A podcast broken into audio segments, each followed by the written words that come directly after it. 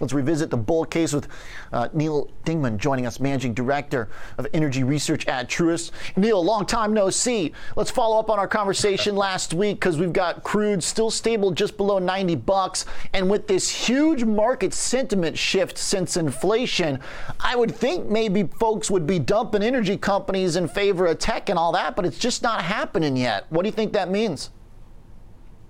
No, I think that still bodes what I think what investors are, what it does mean, Oliver, I think is people realize the amount of free cash flow that not only these companies are generating, but the amount of shareholder return that these companies are providing. Um, you know, you mentioned Oxy, and I mean, the company now is just printing money. And what what's to me the biggest point about Oxy is they've they're now about to hit their inflection point. And what I mean by that, the point where they virtually don't have to pay virtually any more debt down. They've already paid over 10 billion now in a year. And now on a go forward basis, for almost every dollar they generate in free cash flow, they'll probably pay it back to investors. Yeah, we talked about the um, uh, dividend aspect, and I think that was a pretty compelling point made to us last week. Uh, and I think it shows up in the stock here because it's a reason to hang on to it. Uh, even if crude goes up and down, right, it's got that stability, it's got that stickiness to it. Um, it it's some of the uh, language about uh, the economy right now also is maybe turning a little bit more positive if we don't have this constant pressure. Uh, do you think crude is the type of thing that uh, can uh, correlate with the overall stock market? I mean, over the last year, everything's gotten all mixed up.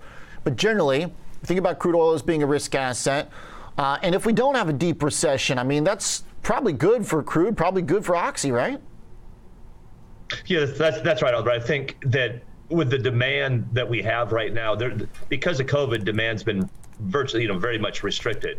Um, you know, the one thing with crude, macro-wise, you you you said it best, it is correlated because the supply is un, unlike probably what we had two, three, four, five years ago supply, I believe, going forward, whether it's domestic or international, is going to be limited.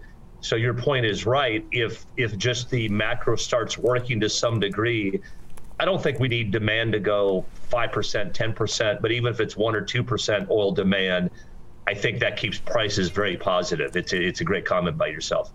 Um, the uh, uh, things that we're looking for here going forward uh, remind us uh, when it comes to the. I mean, we just got uh, earnings from them, and uh, it seemed like the market had a little, you know, moment of hesitation, but then we bounced right back. 77 bucks, the high of the year.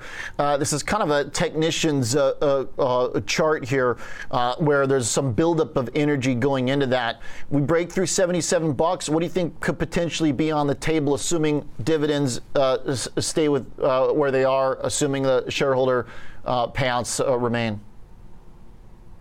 you know, I, I, look right now. I mean, I still have this thing over a 20% free cash flow yield. So based on that, um, I think it's easily going to be in the triple digits. I mean, this is over a hundred dollar stock. If if if just sort of you put it on par with some of the other peers out there, and then you mentioned at the very beginning of the segment. I mean, just talking about Buffett.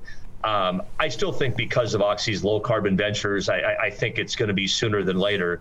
Um, you're going to see him and just come in and take the rest of this company out. It's just it's it, has got both aspects. It's got the traditional, it's got the low carbon venture, and I think that's exactly what he wants not to ask you to comment on other analysts, but like, what's with people that still had uh, sell ratings on us? Today, Wells Fargo upgrades them to equal weight. It's like, we're, uh, people just, how did so many people uh, uh, get behind this trade? I mean, it's a year long going, Neal. Yeah, it, it is. And, you know, I know folks try to do it relative, but you're, but you're right. I mean, I can sort of see that for some of the majors because they're, they've been good, but maybe they don't throw off as much free cash flow yield th- this one is a little bit more puzzling why anybody hadn't been there, only because the free cash flow yield that this company has thrown off now, going on almost two and a half years, has been has been superior to almost any company out there. So yeah, it's it's it's, it is question how somebody would just be sort of getting behind this now. All right. Uh, thanks for the thoughts Neal. Appreciate you jumping on with us. Thank you. Nice to have nice setup uh, for us to do a little bit of trading.